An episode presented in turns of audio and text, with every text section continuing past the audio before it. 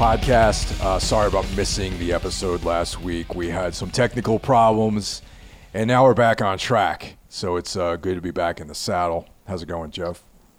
Good, man. Um, it's been going. Uh, had a bit of a tough week, as we were talking about before earlier. I was uh, was pretty sick, uh, not with COVID, but still, nonetheless, still there. There are still things out there that can get you sick that uh, that aren't COVID. And this was a, good reminder of that.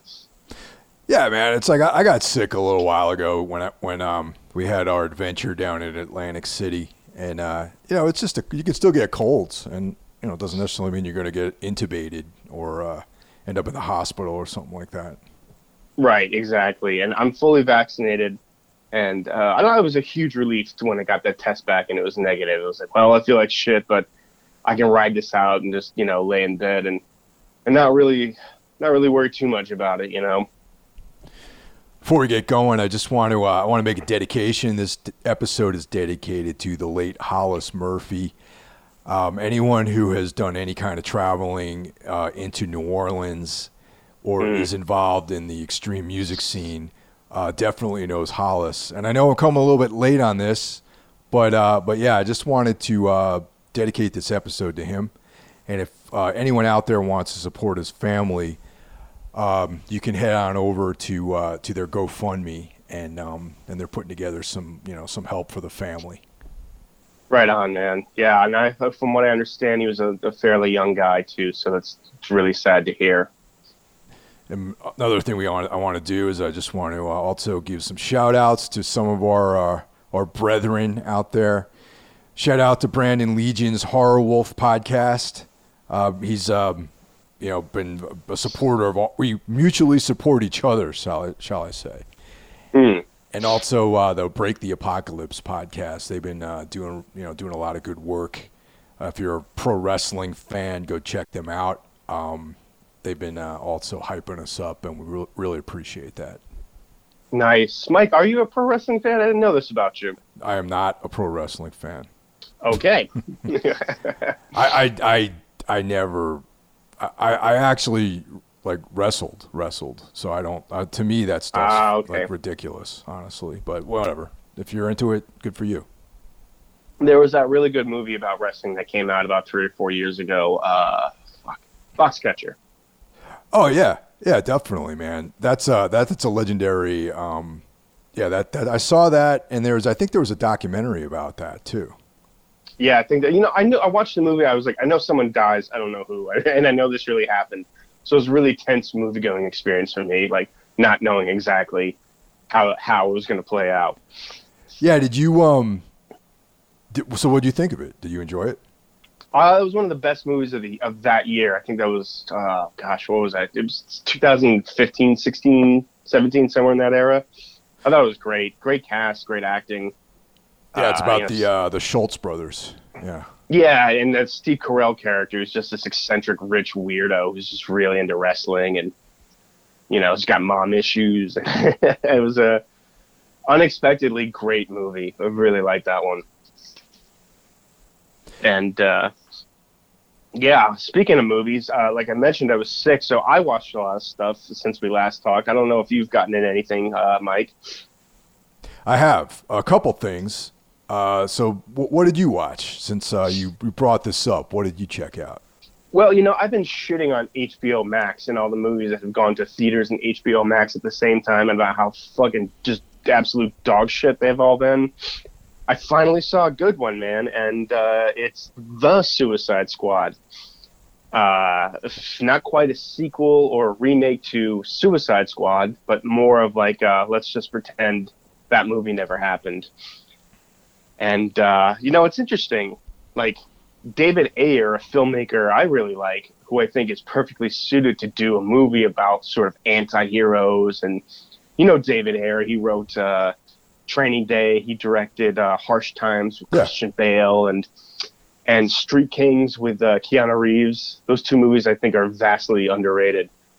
Um, he seemed to be perfectly suited to the material. So the movie that came out was just completely dumbfounding, just so awful on every level.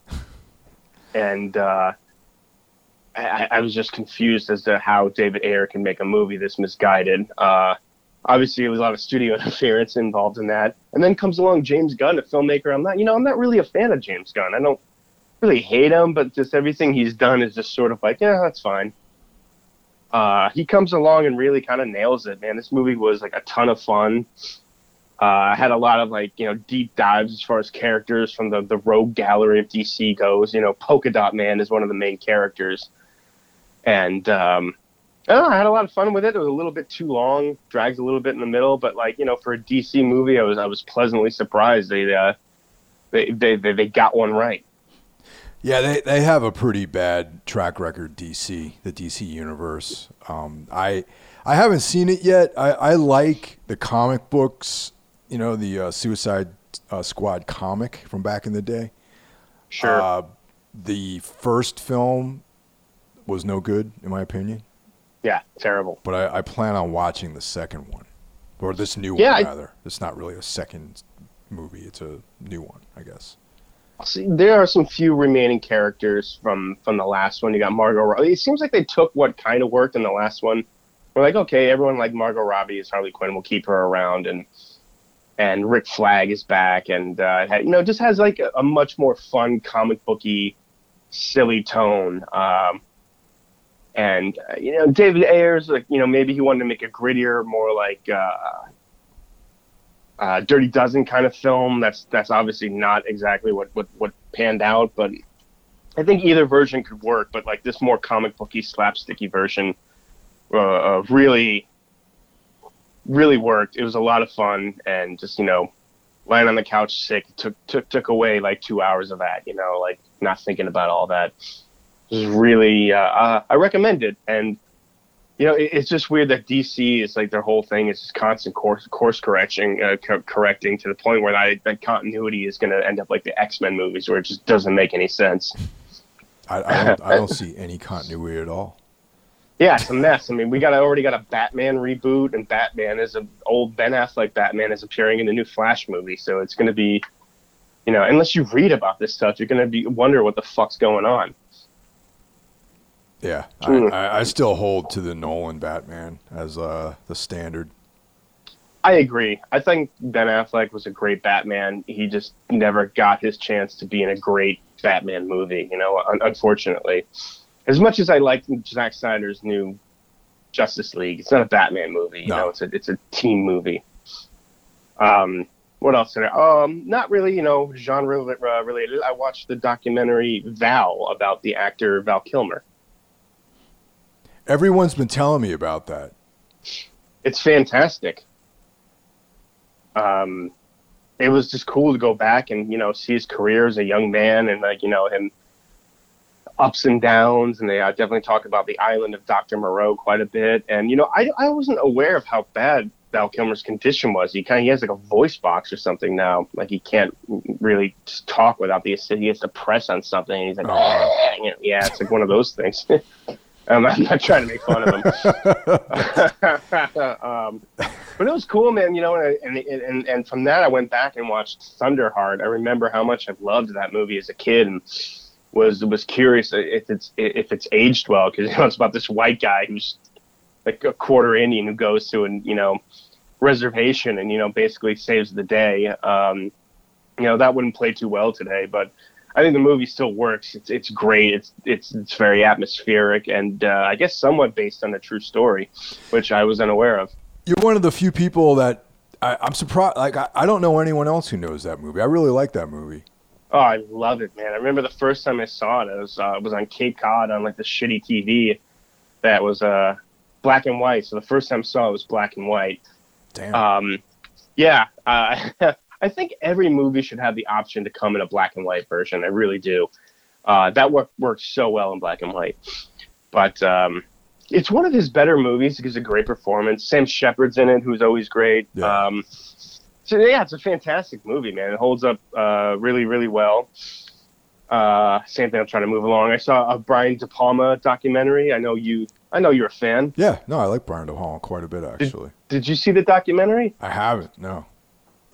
It's you know same thing just kind of goes through his career and was really I've been interested in him a lot lately because I listened to a podcast called The Devil's Candy, um, which was based on the book all about the making of Bonfire of the Vanities, which by all accounts is one of the biggest disasters in Hollywood at the time.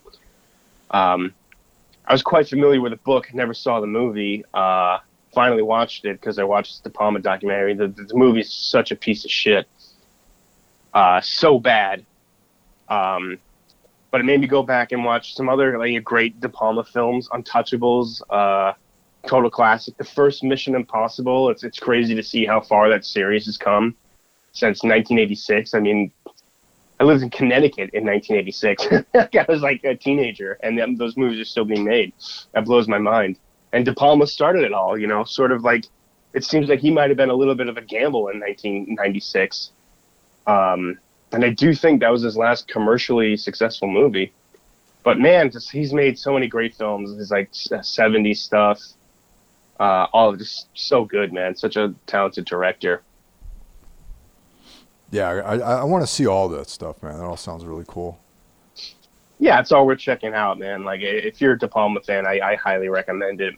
Or even if you're just a, a fan of films, and like, it's it's it's a great documentary, and uh, you know, of of time, you know, because he came up with all those guys, Spielberg, you know, uh, Coppola, Scorsese, and you know, not many of them are making great stuff anymore. You know, That's but true. they they they were the guys in the '70s. They were the guys, and I think the only one you can still bank on was uh, is probably Spielberg and and um, Scorsese. yeah, I agree. Yeah. Yeah. Um, yeah, I watched a lot of stuff. What about you, man? As far as uh, f- like feature length films go, um, the most notable thing I checked out was uh, The Deeper You Dig. I saw that on uh, the Arrow app. Oh, right. Yeah, yeah, yeah. We're gonna talk about this one, right? Yeah, yeah. It's it was it was uh one, it was one of those nights where I was just like I couldn't find anything to watch, and I'm like, you know, I I got the Arrow app, and there's a bunch of really cool stuff on there. And the the reason why I wanted to watch this movie is I saw that there was like a lot of extras associated with it, so I watched the movie, and I was I was kind of blown away by how good it was. Cool.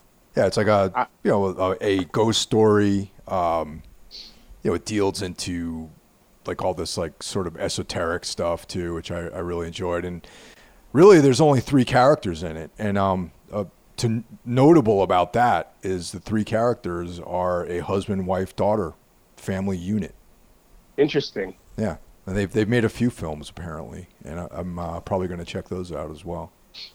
Yeah, I, I'm I'm excited to cover that one because sometimes you come to me with recommendations of movies I never heard of, and sometimes I love it, and sometimes I'm like, wow, what the fuck am I watching? Yeah, no, totally. Um, so I'm looking forward to that one. That's Yeah. gonna be fun. really good. And uh, I- Awesome. I, checked out uh, the brand new cherry flavor on Netflix. Oh, we're gonna start watching that tonight. Uh, my my buddy uh, Brandon Legion of the Horror Wolf podcast, he actually recommended that, and because I, I it popped up, and I was like, I don't know, man, that title, what the hell, you know, I didn't seem like I didn't even know what it was, and he said, no, check it out, and I, I really, I really enjoyed it, man. It was like um, the first, it took me a couple episodes to really get into the rhythm of it, Hmm. but you know, there's there's kind of a weird fiction angle to it because there's you know like shifting into different realms and there's like witchcraft involved and uh, it takes place in L.A. Um, so there's like a subtle like lost highway thing going on in the movie. Mm. Uh, it takes place in the '90s, you know, so that's another kind of Lost Highway esque vibe to it. The the uh, the film, like the music, is really cool. Oh, nice. yeah, I, I enjoyed it. It also had this kind of tongue in cheek like humor, you know, very ironic humor, and I I really enjoyed that. Yeah, the little clip I saw, that's kind of the vibe I got from it. It wasn't like it was like, oh, like you know, visually it looks kind of cool, but I didn't think it would be anything uh, to to check out. But like, I've just been hearing so many good things about it that like, uh, finally gonna break down tonight. Maybe watch a few episodes. Definitely do it, man. And and uh, the the main actress uh, Rosa Salazar is uh, super hot, so that's another, Always a plus. I mean, you Uh, know, I'm, I'm just like a toxic male. And that's all I really look out for. Toxic, toxic cis white male. I know, Mike. I keep telling you that every time you text me. You keep reminding me that all the time that I'm a toxic cis white male. I do, man. It's just you know, it's just me being a good guy, and I want everyone to know what a good guy I am. Aside Uh, from that, also, I, uh, I'm sorry. Go ahead, man. Sorry. And I was gonna say this. I got that confused. There's some new show on uh, uh, Shudder that David Cronenberg stars in. Oh shit! Really? He, not directing, but just acting. And I, I kind of got those two. I can't think it's called like Flesh and Bone or Flesh and Blood or something like that. Um, I was curious if you check that out. It sounds like you haven't. It sounds like I should though. Yeah, I mean, David Cronenberg is an actor. I'll watch. I mean, he's one of the, the greatest directors. I worship the guy. I'll, I'll watch any piece. Like, I went to the theater to see Jason X because he was in it. you know, you know what I mean. That that's how big of a fan I am. So uh, I'm sure at some point that's going to come up on this podcast.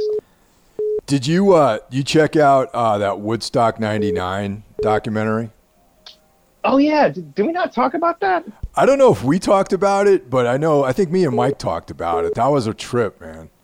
It was a trip, man. Like, and I completely forgot if there was a Woodstock '94 because I was like, I can't believe they're not showing the uh, mud fight with uh, Green Day. Yeah. And it's like I was like, oh yeah, that was early '90s. I was like, but there was fucking um, three Woodstocks. I, I completely forgot about Woodstock '94. And again, yeah, in, in in Woodstock '94 you had a playful mud fight, and in Woodstock '99 you have a fucking you know meathead riot.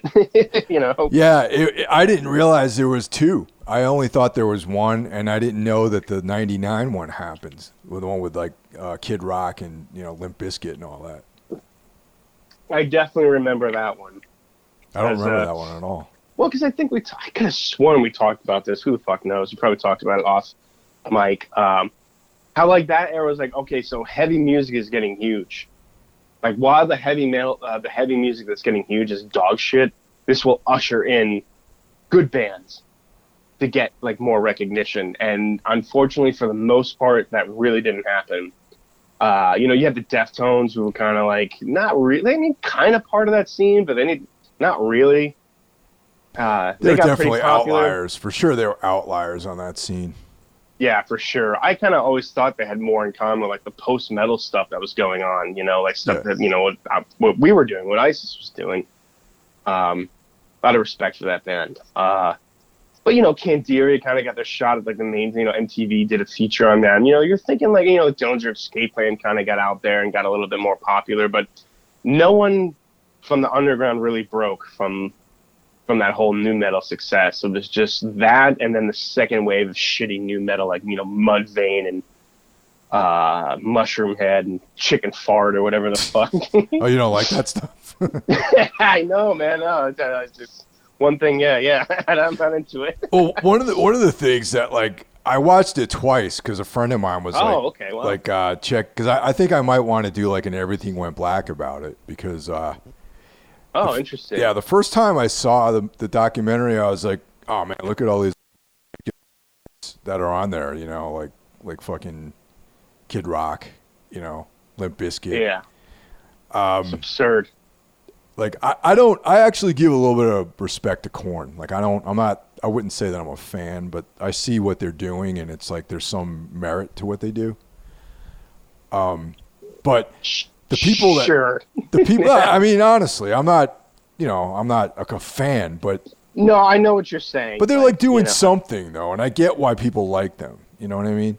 Right. Same thing with like Slipknot to me. Yeah, I was like, Well, oh, dude- I get it. I I think Slipknot's a pretty sick band actually. I, I don't own any of their records, but they're actually pretty good, man. As far as like that doing that thing. Like I'm not look, you know, just you know, honestly, I don't really fuck with them, you know what I mean? But Yeah. but I do in a way too. Like I'm like, oh, you know, if they're playing them at a PA or somewhere at a fucking show, then I'll be like, oh, whatever, you know.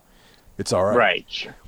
I just think it's funny that there's like 12 people in that band, even though they sell millions of records. They each probably make like 20 grand a year because there's so many people to pay. Yeah. The filmmakers that made the documentary, though, the second time that I watched it, there was like a weird agenda going on, I felt like, in that documentary. Interesting. Yeah, there was definitely some woke shit going on where it's like, you know, I don't understand why you know white men are so angry and all this stuff. And I was like, holy shit! Like, uh, let's let's let really just realistically look at what's going on. You you picked whoever promote was a promoter literally picked the lowest common denominator music, Right. right? So the lowest common denominator people showed up, right? Right. Yeah. Yeah. Yeah. Like you're not you're not because like Ozzfest happened around the same time and there wasn't near there wasn't any rapes or destruction or anything like that. Right, exactly. And yeah, you know, there, there's that whole clip. Anytime Moby is talking uh, Yeah. to a camera, I'm annoyed. He's like, we got here and immediately felt that something was wrong with this festival. And, you know, like, fucking Moby, shut the fuck up. No, you didn't. You were sleeping or doing yoga on the back of your bus. You didn't notice a goddamn thing. Yeah. Like, you know, it's this revisionist history thing. Like, oh, I knew it was fucked up. Well, well you, st- you still went there and played and got paid. Right. It, it was fucked up, but I don't think it's. I guess the point I'm trying to make is I don't think metal is why it was fucked up. I think it was Right, fucked up because yeah. you got this weird, ignorant style of music that attracts these fucking barbarians that that like sexually assault women and burn shit down.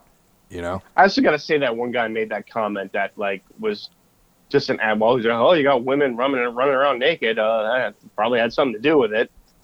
Uh, probably not the right thing to say no, right now. buddy. definitely not. You know, but like. Yeah. Yeah, you know, and and because I, it, I was thinking about how yeah, Ozzfest was was a thing. That was like it kicked off like a few years before that, and you know that was like Slayer, Judas Priest, Black Sabbath, Ozzy. You know, like, and there, you didn't. I mean, maybe next year the uh, the documentary about that'll come out and how everyone was sexually assaulted and they burned shit down too. But I think that there wasn't really problems like that at Ozzfest. Yeah, as far as I know, I never been to one. I never played one, but I never heard of anything like that. And uh, you know, even at the first Woodstock, where like you know girls were like completely naked, you know, running around. You know, there weren't like violent rapes and fires and things like that. It's like, yeah, it's like you said, you you invite fucking knucklehead bands, knucklehead fans are gonna show up and they're gonna act like fucking idiots, and that's what happened. Yeah, definitely. So you know, but I, I I reject the whole thing where like they're trying to portray the early '90s was this like liberal-minded, you know, oh look, we have Kurt Cobain, you know, and and Nirvana and all this, and because in the late '90s, you, I mean, there was I thought heavy music was maybe not so much on the level of playing like Woodstock, but you know, you had Neurosis who were were getting big with their career. You know, they were like a very forward-thinking, creative band that didn't, uh, you know, sexually assault anybody that I know of. You know. yeah, yeah, would be if they did. Um, yeah, there was a, there was a lot of intelligent, cool, heavy stuff going on beneath the surface. You know, for sure. You know, neurosis, early today is the day.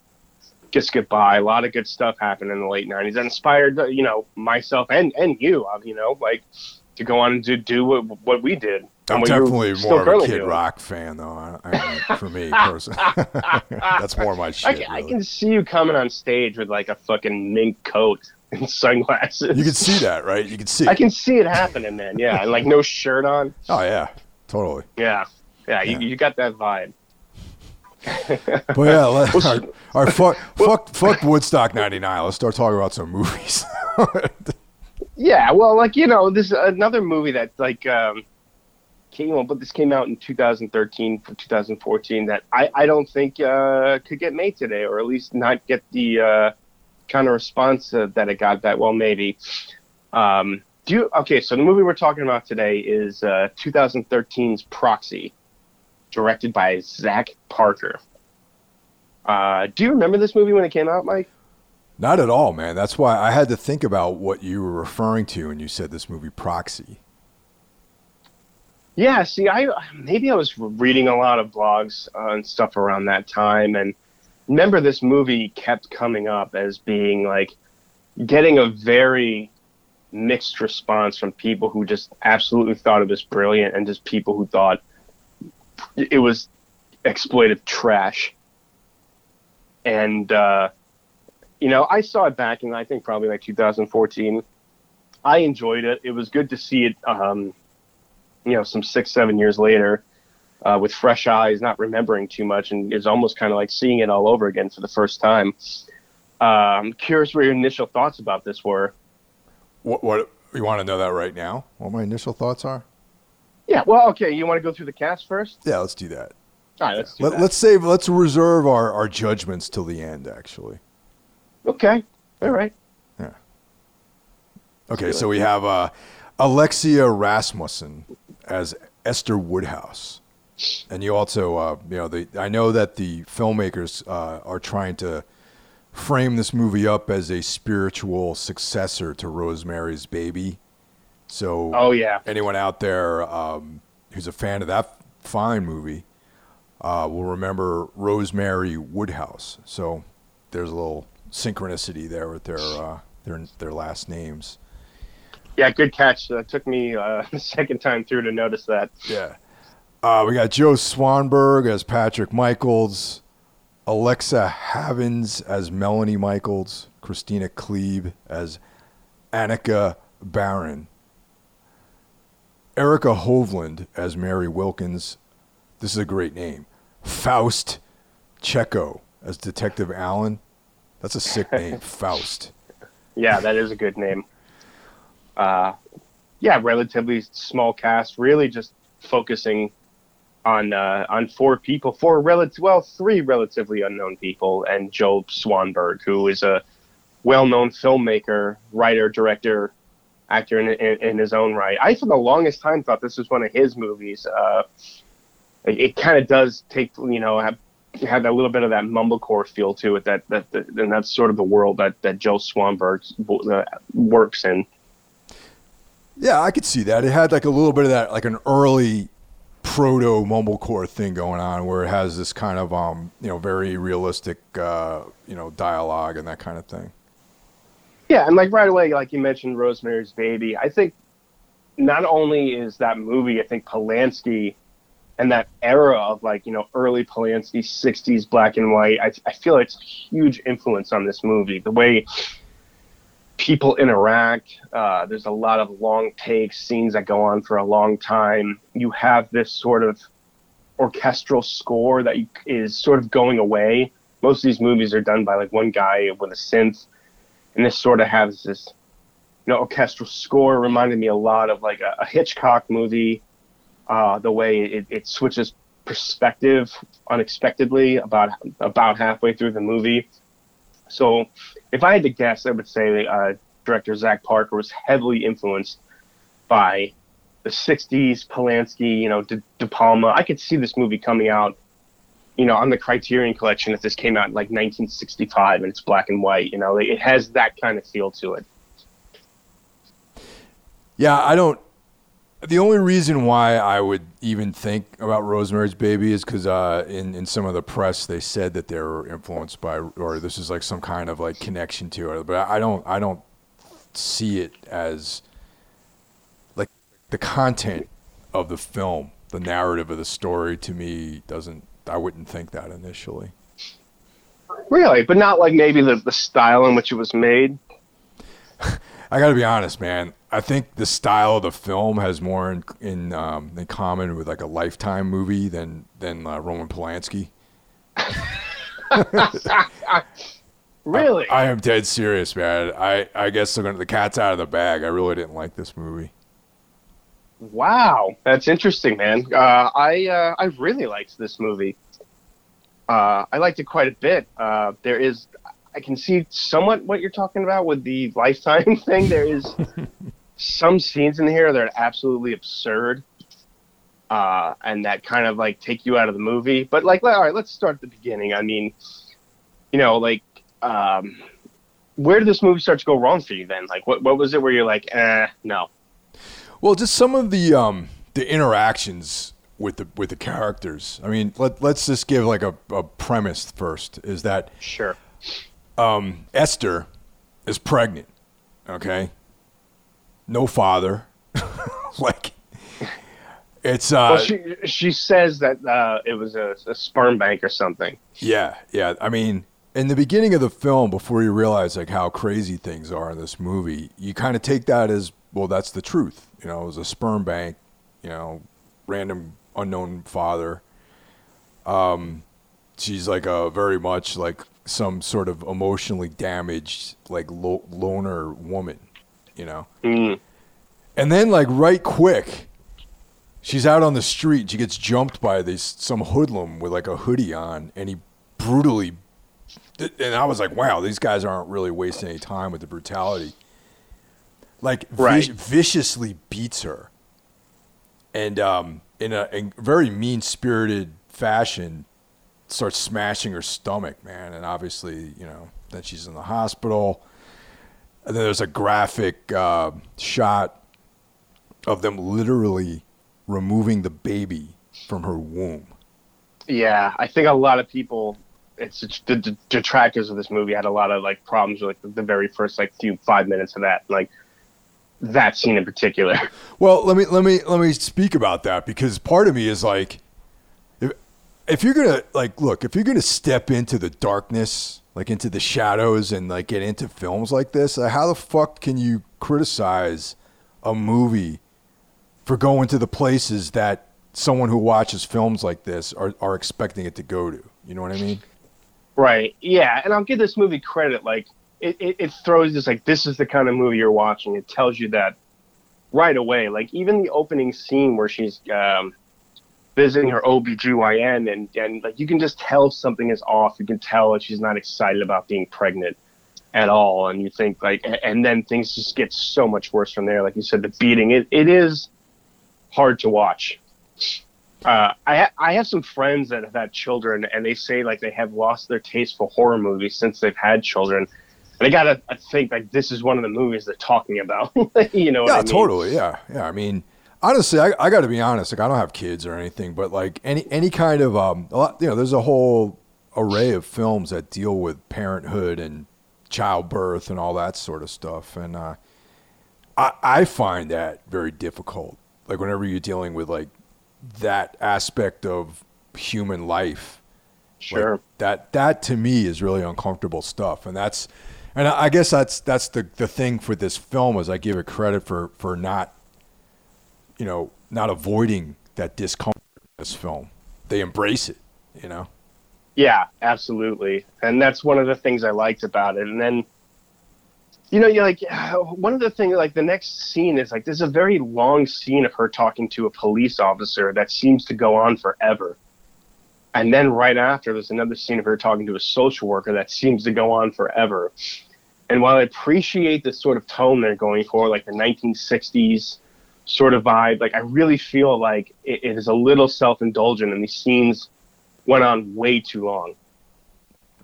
Yeah, yeah. The procedural stuff didn't really didn't really grab me either. Yeah, it's not that interesting, and you can tell the movie is not very interested in the procedural a- uh, aspects of uh, of this case because there's so many glaringly obvious. Like, it's almost like did the cops investigate anything? There's so many things I was thinking like, well, this would happen, this would happen, this one, and none of it does. It's almost like, yeah, you got beaten. It seems like it was personal, but you know, as soon as you're out of the hospital, no one cares. But like, that's not how police work works. I don't know. I mean, I, I mean, it, it was. It seems like it was a completely random attack, you know. And I guess when I when I was But- watching the movie, I was Right. like, I was like, huh. I mean, this is this is such a brutal beating. Like you don't beat someone like that unless you have something against them, really. You know, it's you know. Right. I figured that would would would sort of come back at some point in the film. Well, it, it sort of does in, in a way, but like not not not in the, the police investigation sort of way. The cop does mention that, like saying that like this feels personal, Yeah. And then we kind of see like the main character how she's like living this, like you said, this like sort of like lonely life, and um, you know, and she starts to uh, to visit these uh, these grief counselors, where she meets uh, Melanie and Melanie is sort of like her mentor through all this. And you know, Melanie has this like crazy story about her her son Peyton, who was kidnapped and everything. And then we learn Melanie is not who we really think she is. Melanie is completely fucking insane. Actually, yeah. I mean, you, you have this feeling that that um, Esther is the one who's damaged, but I mean, as we see in this film, the way it plays out, Melanie has some like serious, serious damage, man, and like is is you know definitely I, I would consider her to be the antagonist of the film. Oh, well, that's another thing. Like this movie is hard to watch because who are you supposed to root for? Everyone in this movie is terrible. I mean, the father is sort of sympathetic. Well, we'll get into that, but like he turns out to be like, kind of crazy too. I guess that's the one of the things I did like about this movie. How aside aside from uh, from Melanie, well, let's put it this way: no one, like you said, no one's good, but there's there are aspects of them aside from Melanie that there's like overtones to some of these characters that that are um that you you can relate to a little bit, I guess. Yeah, but ultimately okay. they make the wrong choices. Absolutely, and when you find out Melanie like what I enjoyed watching, the movie takes a lot of twists and turns, and I had seen it before, but it had been a while, so I wasn't, I couldn't quite remember where it went. I watched it with my girlfriend who'd never seen it before, and she was just trying to piece it all together, like what kind of movie this was going to be. And uh, when you see that Melanie really is like the main attack, like um, you have Esther, she's uh, she's going to fill out an application the mall. She sees Melanie there. Melanie causes this big scene about her her son missing and everything, And you realize like it's just sort of a it's it's a performance. It's and she drags her son out of the car to show, oh, we found him, and her son is just a prop in her sick um game, and like you realize that's that's Melanie's sickness. Like this, like she needs the attention she gets from this, and you start to think, well, really, like this really is a movie about just people who need who need love and attention. And you have two versions of like you have the woman Melanie who has a family, but it's completely unfulfilling for her, and then you have um, Esther who, who seems to have nothing, and she enjoyed the uh, attention of being pregnant, but without really wanting to have a child. So you have two very different, two sick people who are kind of on different spectrums of how sick they are. Right, and also, uh, you know, we come to learn that uh, I would say Esther is not interested in men at all, really, as like sexual partners, because she has, uh, you know, this kind of abusive, quote unquote, girlfriend. Because they're they're they just fuck basically. I wouldn't say they even have like a relationship, and that's uh, the you know the the Anika character. Right. Yeah. We should also say that um, uh, she planned that this beating was planned um, we learn that uh, that like she's seeing yeah this Esther who's controlling, abusive, uh, needy. Uh, she had her do this to her, um, and right away, like I'll say that like the the, the character of Anika is a, a little much. Like it, it's. it's very like one like the face tattoo and the scowl and like it, it's very. I don't think it's entirely the performance's fault. I just think it's a poorly written character. Yeah, she was my favorite character actually in the uh, in the in this movie. yeah, because she kind of like just straight. She didn't have like all the, the intricacies of the other characters. Like there was like her motivations were very like straightforward. It's like revenge, you know, like jealousy, um, you know, I don't know. It was like to, to me, she was like the least evil out of all the people in this movie. I thought. Oh, that's it. She said, I thought she was so evil that that like it was comical. Like she could be like, you know, again, if this was a '60s movie, she's like, "Wow, hey, you've been fucking that other girl, Melanie." You know, like, like it was, it was almost that like silly. Like she just reins it in a little bit to make it sort of uh, believable. But see, I think um, I think Esther does have like not like a, a sexual interest in men, but she needs like because we get a scene after you see her having sex with her girlfriend where she's in a bar and she just fucks like two random guys and you realize like oh this is how she got pregnant. It wasn't uh you know sperm bank. She probably this is something she probably does and maybe has done before or is something she's thinking about doing again. I think and, the thing with the the thing with the men, it's almost like this degradation sort of trip with her. I mean, I think actually her even her relationship with Anika is, is uh, revolves around being degraded and you know abused and all this sort of stuff and controlled and right you know like i'm your mama i'm this i'm that and um, the only hint as to why like that character is like that i noticed that um, that uh, esther had like you know they pans over to like her showing her room there's a picture of a baby being held up by by a woman who you assume is her, or is the mother and you assume the baby is, is esther and that's her mother and uh, you know, that's the only like picture on her nightstand in this very sparsely decorated, like a sad fucking apartment or house that she lives in. And um, I don't know, that was like that one little moment gave a little bit of insight to her character. That at least like you know like motherhood or or something like this was important to her at, at, at some point. I don't know, like the love of a mother for her daughter, and you know why don't I feel this? I don't know maybe I'm looking into it too much. Well, I mean, a lot of a lot of I think what the movie had to deal with is just um, conforming to these roles that people feel like they have to play in life. I mean, even Melanie too. It's like, you know, she got a family, she's got kids, but she's deeply unsatisfied by that. You know, so as yeah. a result of that, what grows out of that is this like psychosis. Yeah, and what's interesting is she doesn't choose to confront Melanie right away. They go to a park and they have this like, you know, uh, Melanie gives a song and dance about her and her son used to come to this park and and Esther just sort sort of going along with it. I'm like, why is this scene even happening? Like, why is you know, you know why? Because like the very next scene, basically, she Esther invites Melanie over, and when Esther says, "You're like me," I know what you. I know your son is alive. She she punches Esther in the face. and uh, you know, you realize how deep in denial Melanie is about her her own behavior and her own unhappiness. Like when she says, "You're the sick one, not me." Um, you know, Mel, like, um, I don't know. For me, like the characters got more and more interesting as the movie went along because you weren't really sure where it's going.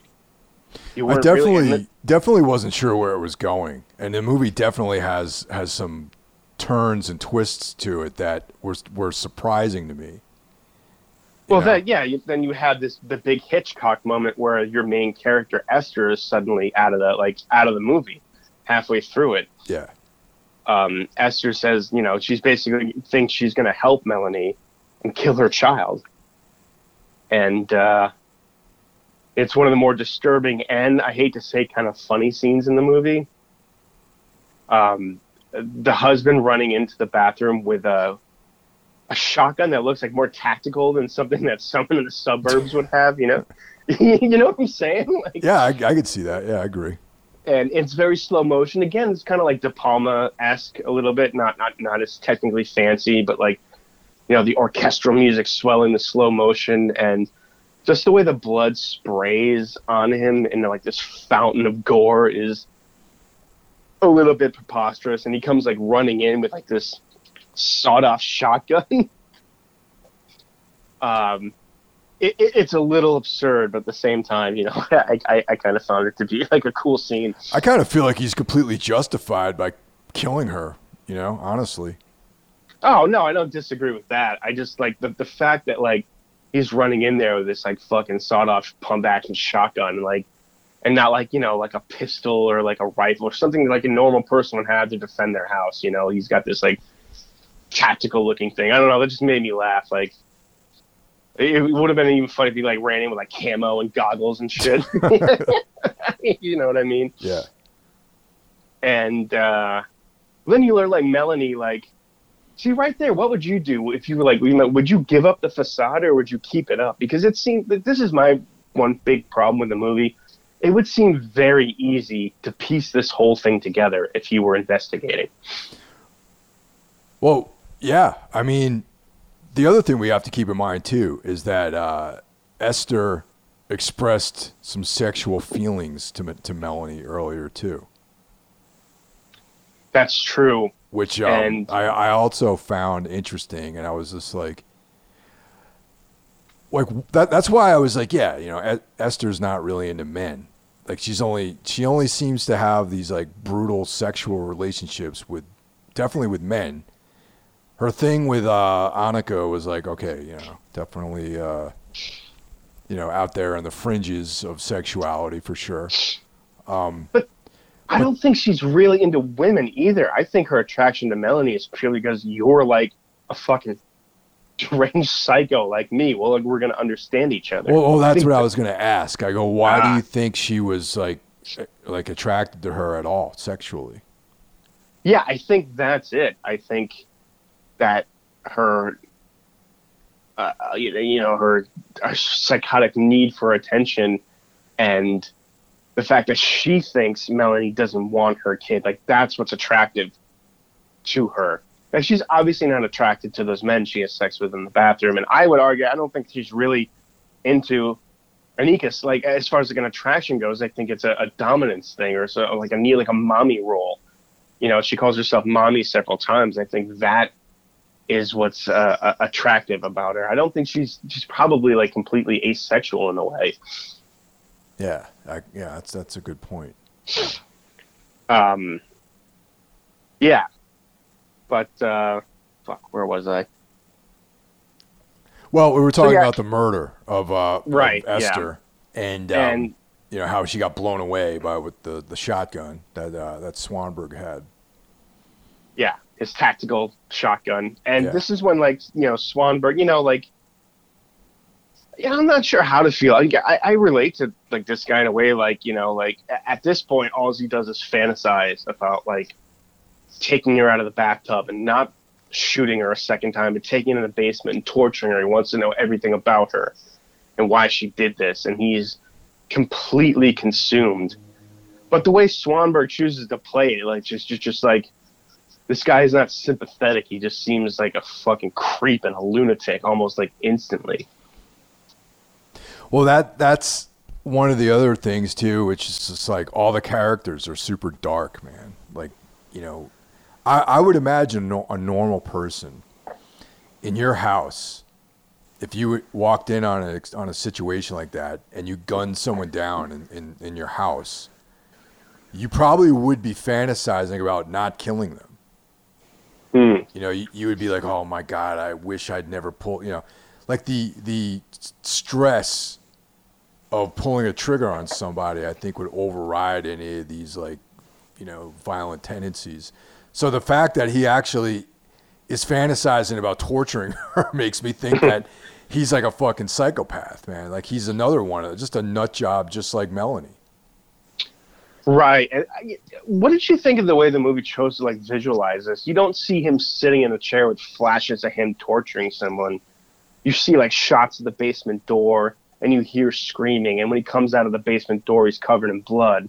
But when he steps out outside, you know, no blood. He's it, it was an interesting way to convey that. I think a more modern movie would would show just what I said. He's like sitting in the chair. He's like just thinking about breaking her fucking kneecaps or whatever. You know what I mean? I I thought it was pretty clever way to to show like his descent into madness. Yeah, I give him that. But also, I just feel like he was already there. I mean, like I said, to have the ability to do that and right. not feel remorse is is uh, is kind of a you know psychopathic you know tendency in my opinion. Yeah, and he's he's becomes obsessed with the truck that's been parked out there, and and again, this is sort of like my problem with the movie is like there's someone investigating this, but like no one know like he's the only one to notice a truck parked out there for a week. And which brings us to one of the more ridiculous scenes where uh, Melanie goes back to visit uh, Esther's apartment and it's trashed because I guess you figure like the cops were there looking for evidence, but right there, pristine on the refrigerator, is Melanie's phone number. Yeah. Like, don't you think that would that would be like something someone would notice? Oh yeah, like in a police investigation, that would all that stuff I imagine would be taken down as evidence. They'd probably call that number and see who the fuck it is and try to make connections that kind of thing. That's you know I found that to be that that's that's why I was saying it. It's like even in a lifetime movie, that that would have been picked up. You know, they would have been like, oh, phone number. Like they would show the police investigating it and having a conversation. She'd have to talk her way out of it somehow, or Well, right, yeah, there'd be crime scene tape around the house, but Yeah. no, like the, the phone number's right there. It's clearly visible. And in the old bedroom uh, where Esther used to sleep, Anika is in there furiously jerking off with a plastic bag around her. and this is like one of those movies where I'm like, I love this, I love this, I love this. Oh, this is so fucking dumb. Yeah, because honestly, that that house probably wouldn't. I don't think anyone would be able to get into it. You know what I mean? The cops Right. probably would have that sealed. Right, exactly. Let alone like, hey, I used to date this girl. I'm involved in this and somehow, so I'm just gonna sneak in here and jerk off. like, it was. Um, it actually made me laugh. Like I was like, this is fucking absurd.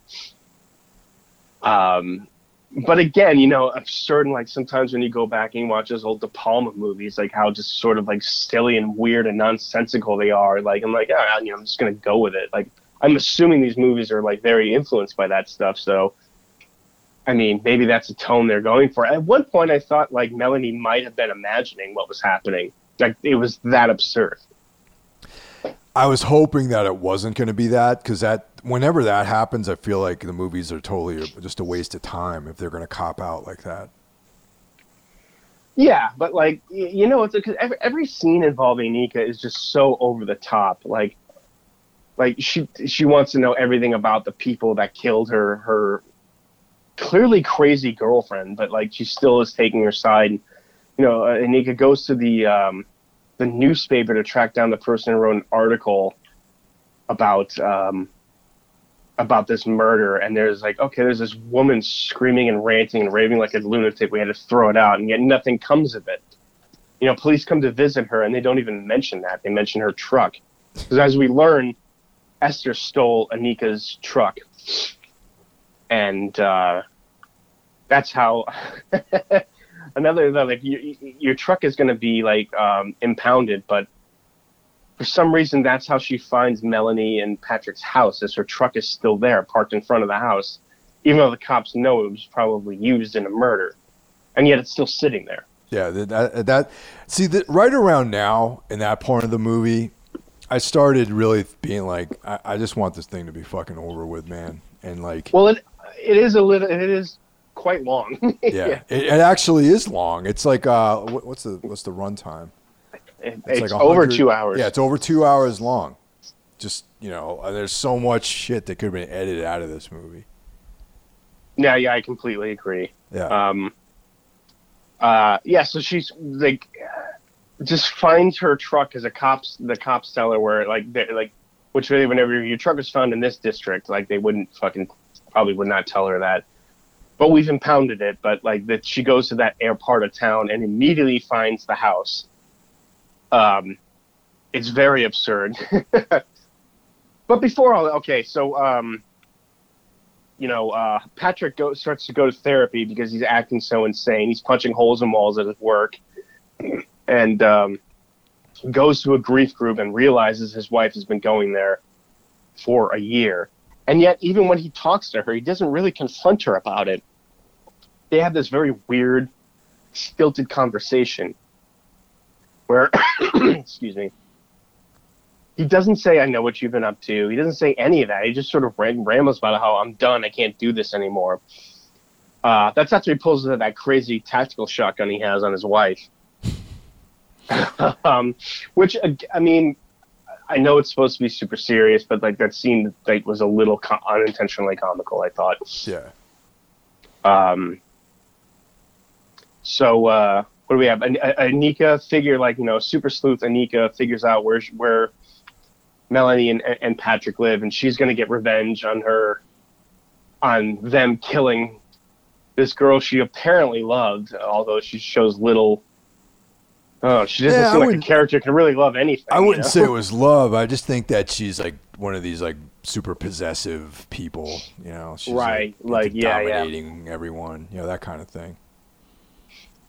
And uh, this is where she discovered, I guess, that Melanie has killed her husband, and we're not really sure what Melanie was planning at this point because that's when Anika shows up. I don't know if Melanie was going to kill herself, but um, uses Anika's break in as like, oh, I can swing it as she killed my husband and now I'm going to kill her. And then you see her complete delusion of like fantasizing about being on a talk show and writing a book and being pregnant and having this new life.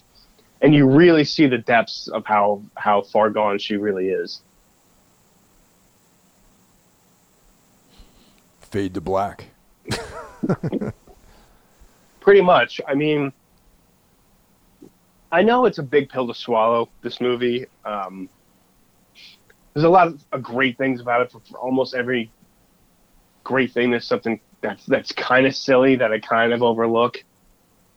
But overall, I enjoyed I enjoyed the ride. I enjoyed all the twists and and the, and the turns and the style of which it was made.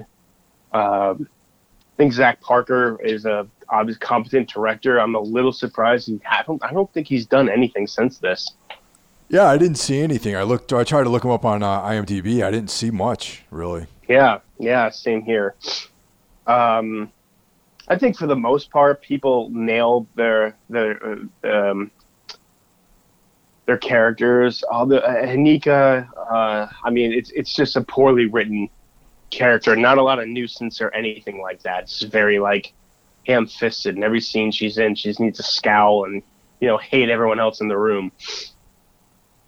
And uh, Joe Swanberg, very competent like actor director himself. You know, he pretty much is has just has, has that crazy the entire like the grieving father who I, I I don't know if he's supposed to be sympathetic, but he is not. He does not play the character that way.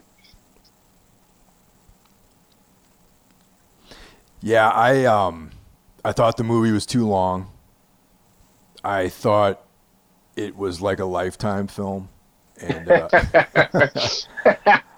and ha- like about three quarters of the way through, maybe because it was too long and poorly edited, I started looking at my watch and being like, "All right, when the fuck are we gonna wrap this up?" You know what I mean? Because there was too many things that just didn't add up. There was a lot of, you know, like like things we talked about, like the fact that they were able to get into Esther's house. Like that would have been like a police. That would have been a crime scene, basically, or Right, not, maybe right. not a crime scene, but the the cops would have figured that there was evidence in there, and they wouldn't have allowed anyone in there. You know what I mean?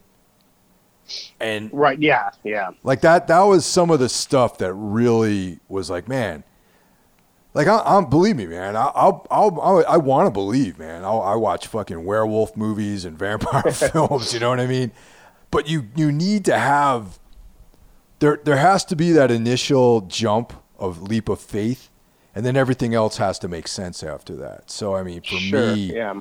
there was I had to make too many leaps of faith in this film, and um, and and it, after a while, I just started being like, all right, well, and that's when I was like, maybe this is all a dream, and if that was the case, I was gonna like be like super bummed out because that's always a cop out to me.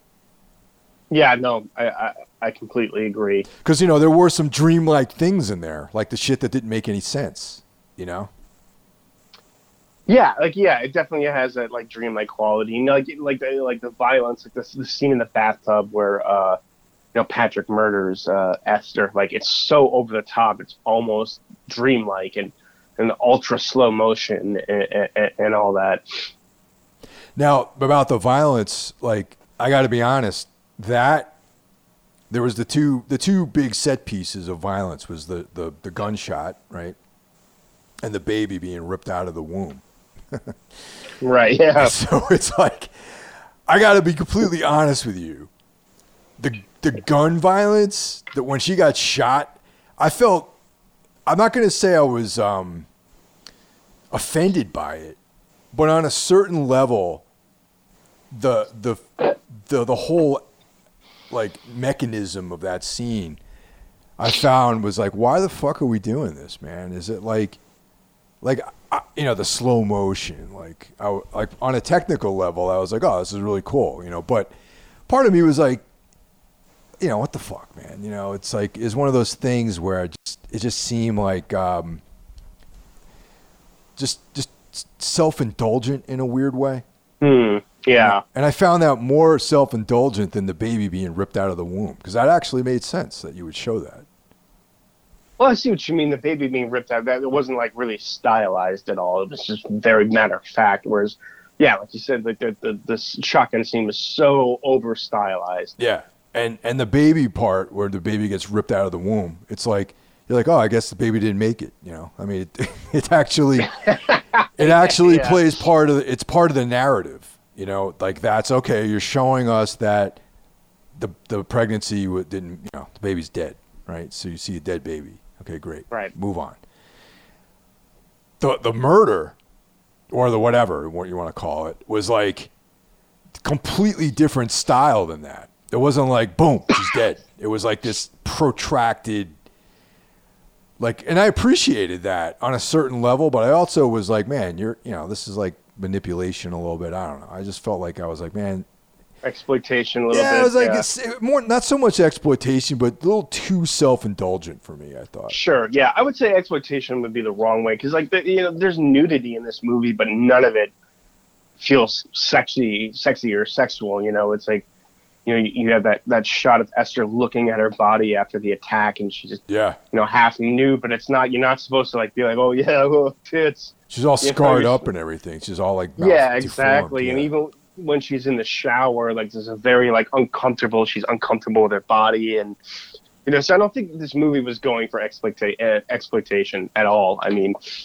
some people might get that from that, but I, I don't think that's what the uh, intention was. Um, before we give uh, final flaming skulls, do you think a movie like this could be made today, or would be made today? I don't know, man. That's uh maybe if a woman made it, it'd be cool. Yeah, You know, like like the fact that a guy made this movie probably wouldn't fly. They would call him a toxic male or misogynist or something like that. You know, he hates well, women. yeah, there's four characters in this movie basically, and three of them are women, and they're all terrible. Yeah. And uh, you have the one male character who I guess is really the only victim, but he's terrible too.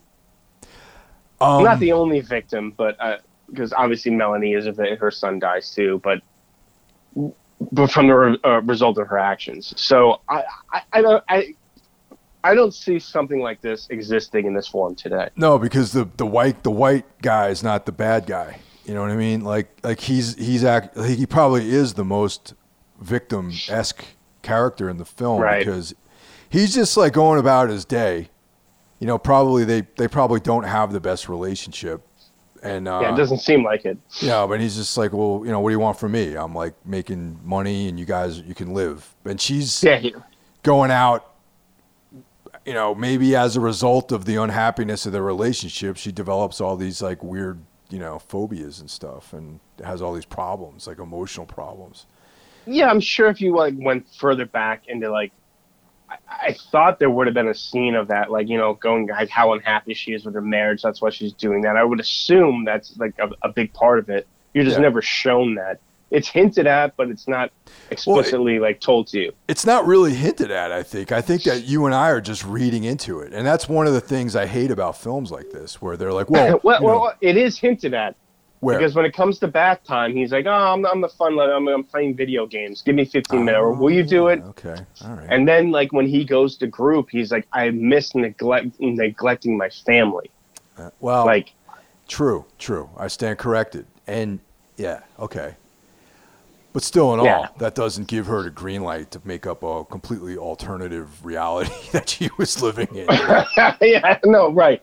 But it, but it, it it it shows like okay, like you know, unhappy, bored, uh, you know, like you know, this is and you're not maybe mentally well, and this is what you this is what gets you know this is what gets you off. Because it, it really isn't isn't a very female empowering film, honestly. Because it's No, like it really is all. about just crazy white women in the suburbs. Yeah, it is, and um, you know, if this is made in 2013. If this was made right now in 2000, uh, what year is it? 2021. 2021, man. Yep. All right. Uh, I, I don't think this movie looks the same. I think, you know, producers would be like, well, yeah, well, uh, we have to have the likable, you know, you know, like you would just, Well, the guy would be the villain, straight up. He would be the he would be the root of all the problems. Like they, he would probably be smacking her around or something like that. You know. That's how Right. that's how it would be it would be written today. Yeah, possibly. Uh, yeah, yeah. Like I said, like it could still be a good movie today, but like you know, they really like they really swung for the fences with this one back then. Yeah. And you know, like I said, this movie was pretty split when it came out. I remember that like I've seen it on a lot of top ten lists, like in one, two, three. Uh, I've also seen it, you know, reviews say this is the worst piece of shit people have ever seen. Um, so that's why I wanted to, to talk about this with you because I'm always curious what you think of this kind of movie. I'm honestly, I thought you were gonna love this. I really, Really? did. Yeah, I really did. That's cool. I mean, you know, everything. We're all different, man. We all have different opinions about stuff. That's what makes that's what makes America great, Jeff. That we can all we all have different opinions, and we And can that's why express I ourselves wear a freely. red hat that says "Make America Great." That that's what makes America great is that we can all speak our opinion without recourse. You know, it's that's uh, yeah, what yeah. I love about this country. You know, Right. Um, so okay. um, if you were to give this final grade, what are you what are you thinking? sadly, Jeff, I'm going to give it a two out of five. Oh wow, that's not too bad. Okay, what do you think? Oh, I was gonna, there's not much worse I can go. Oh, well, there's one, there's none. Yeah, well, I Uh, think none is not really like. I don't think I've, we've anyone in the history of the podcast has given anything zero. I think the worst I've given was one and a half, and that was Dead Dead, Girl. Dead Girl, you didn't like that one. You gave that one. I really didn't low. like that. I didn't like Empty Man, but I enjoyed the experience of watching it with Randy, and I enjoyed the experience of talking about it with you and and Randy live in Yeah. person. So for that, I got to give it a two. So I was like, yeah, it was fun. You know, Yeah, I, I didn't give movie. it. I, I didn't really like that one either. I, I was bummed out because it really. I thought it had a lot of potential as a movie, as a story too. You know. It's interesting the cult that's grown around that movie. Um, I, um, I'm gonna go double what you gave it. I'm Oh. giving this a four. Um, I loved it. I, I, I mean, I had a great time watching it. I love the style of it. I have obviously a lot of complaints about it. It's got a lot of ridiculous qualities to it, but I don't know, man. Like, I feel like it's like me as a, you know, 13 year old watching films from like the 70s and kind of like laughing about how kind of silly they could be. Yeah.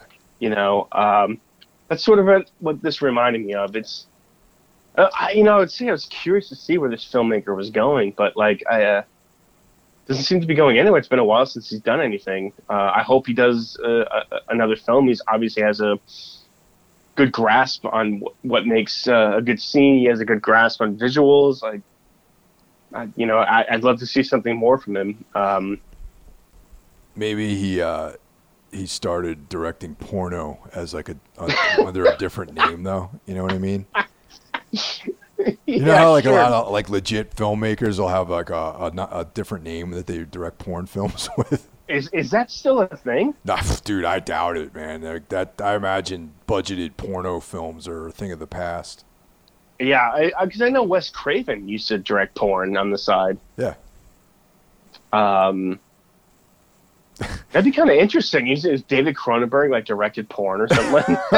Like, I would watch it. I, I'm not sure it'd be enjoyable, but I'd watch it. Body porn. Yeah. um, yeah. Hopefully, you know, he he pops up again. You know, obviously Joel Joe Swanberg, he pops up in everything. You know, Yeah. he was uh, an actor in You're Next, and he directed this uh, great uh, uh, show on Netflix called Easy. Uh, Oh, yeah, he directed yeah.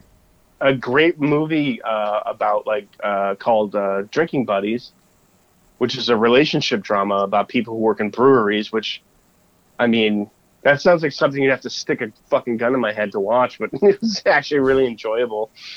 Um, I dig him as a filmmaker and an actor. Uh, but he's kind of the only one from this that you really like. Did you? I didn't really recognize anyone No, else. I didn't see it. I didn't. No one. No one came. Seemed familiar to me. Yeah, I looked at uh, a lot of them going on to do a lot of like TV work, but I don't. I don't. There's so much fucking TV now, man. I, I like. I like. There's a hundred shows people are telling me to watch, and I'm just like, Jesus Christ, it's too much. Yeah, I agree, man. That's but that's like you know that's that's what that's the world we live in, man. You know, It is. It is. something And, uh, um, exciting shit for later tonight, man. For me is uh, oh yeah. Are you a Neil Blomkamp fan? fan? No. You don't like him, or you don't know his films?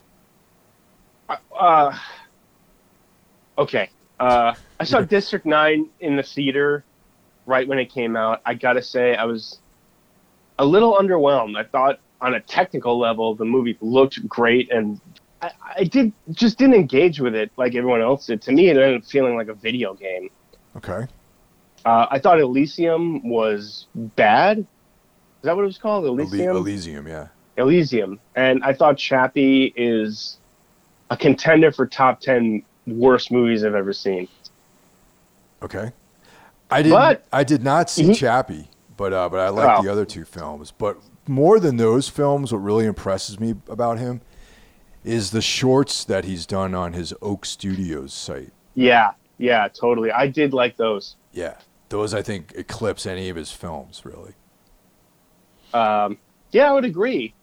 Uh, so I was kind of uh, looking forward to Demonic, and then I looked at the Rotten Tomato score, and while that doesn't necessarily like mean like I'm not gonna like it, but when the reviews are that bad, it's it's it's not a good sign. Well, initially I was planning to see it in the movie theater, but it's Mm. um, the th- I was all set to go to later tonight. The theater is like a little bit. It's like 45 minutes away from here, though. Driving, it's like up in North. Yeah, Jersey. yeah. And then I saw that it's on iTunes, so I just rented it for the evening. Oh, okay. Oh, I didn't realize. Uh, I think The Green Knight is also come to iTunes. Yeah, I uh, it's I think it's there already. Yeah. Not interested in that one. Um, I saw it in the theater. Oh, wait, did we talk? No, No, we didn't think? talk about this. I for, yeah, I should have mentioned that as a movie, but yeah, I saw it in the theater. Um, I didn't love it. I thought that there's uh, you know some cool stuff in there, Mm. and uh, but it wasn't wasn't really. Uh, I thought it was pretty good. It didn't really follow the the legend of Gawain really. Oh, too, okay. Too well. So that was my thing, like the King Ar- the Arthurian legend. You're the second person I talked to that saw it and was very eh, about it. Yeah, Uh, but uh, the critics are loving it. I like that director quite a bit. Yeah, I like the director. I like the cast. You know, I like that that guy Dev Patel that played uh, Gawain. I thought that was cool. Um, but you know, What's he from again? He was in.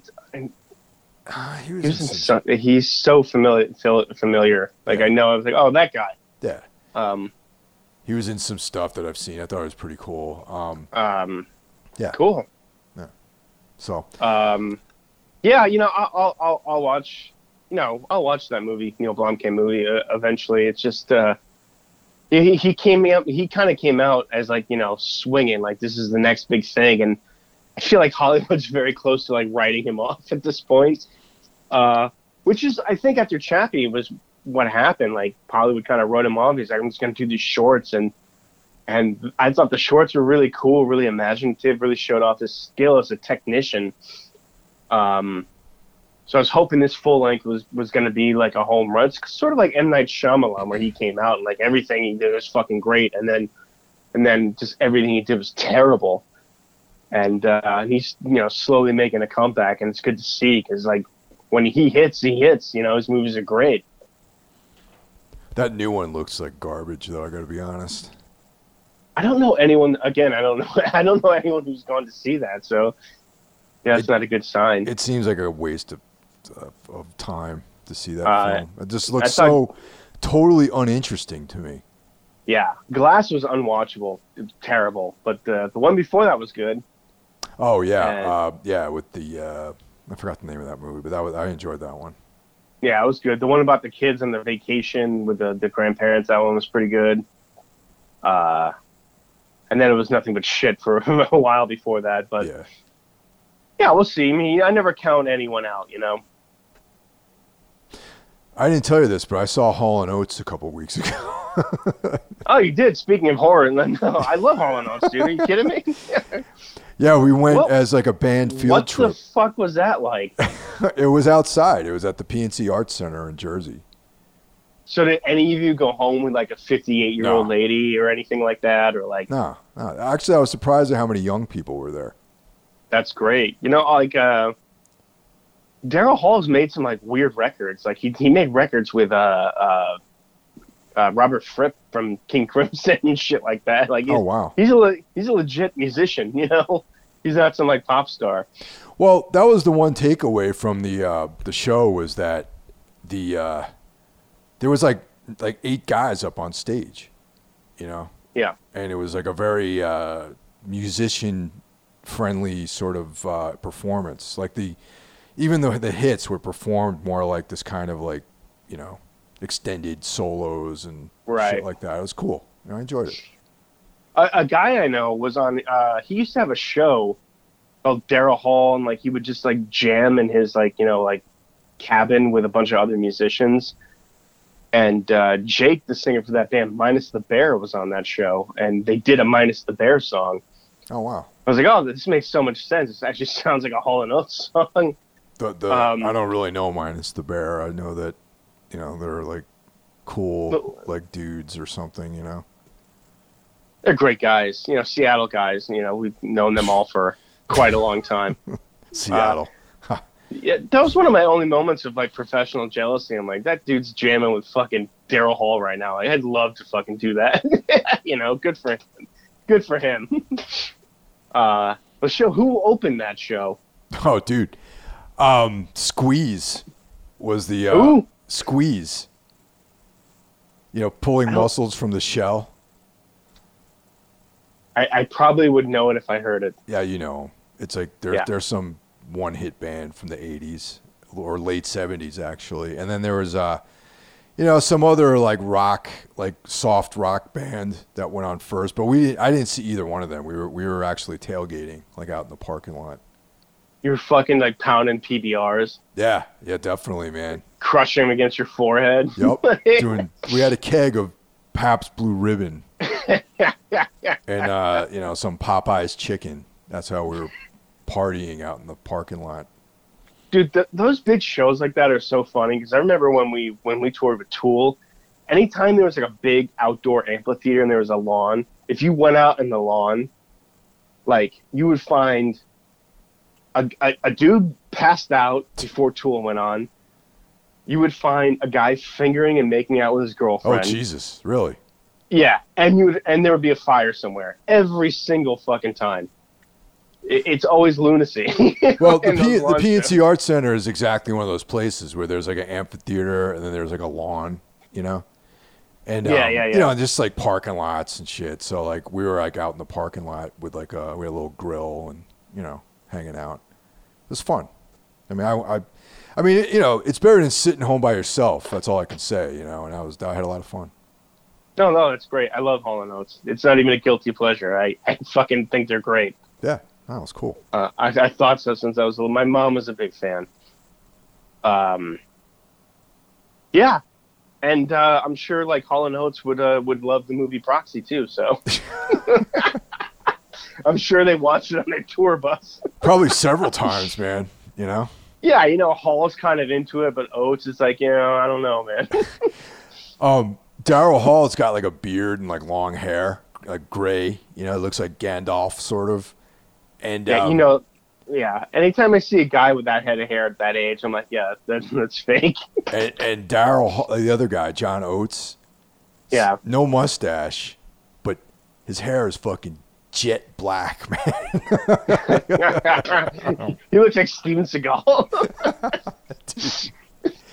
no mustache and jet black hair. You're fooling everyone, dude.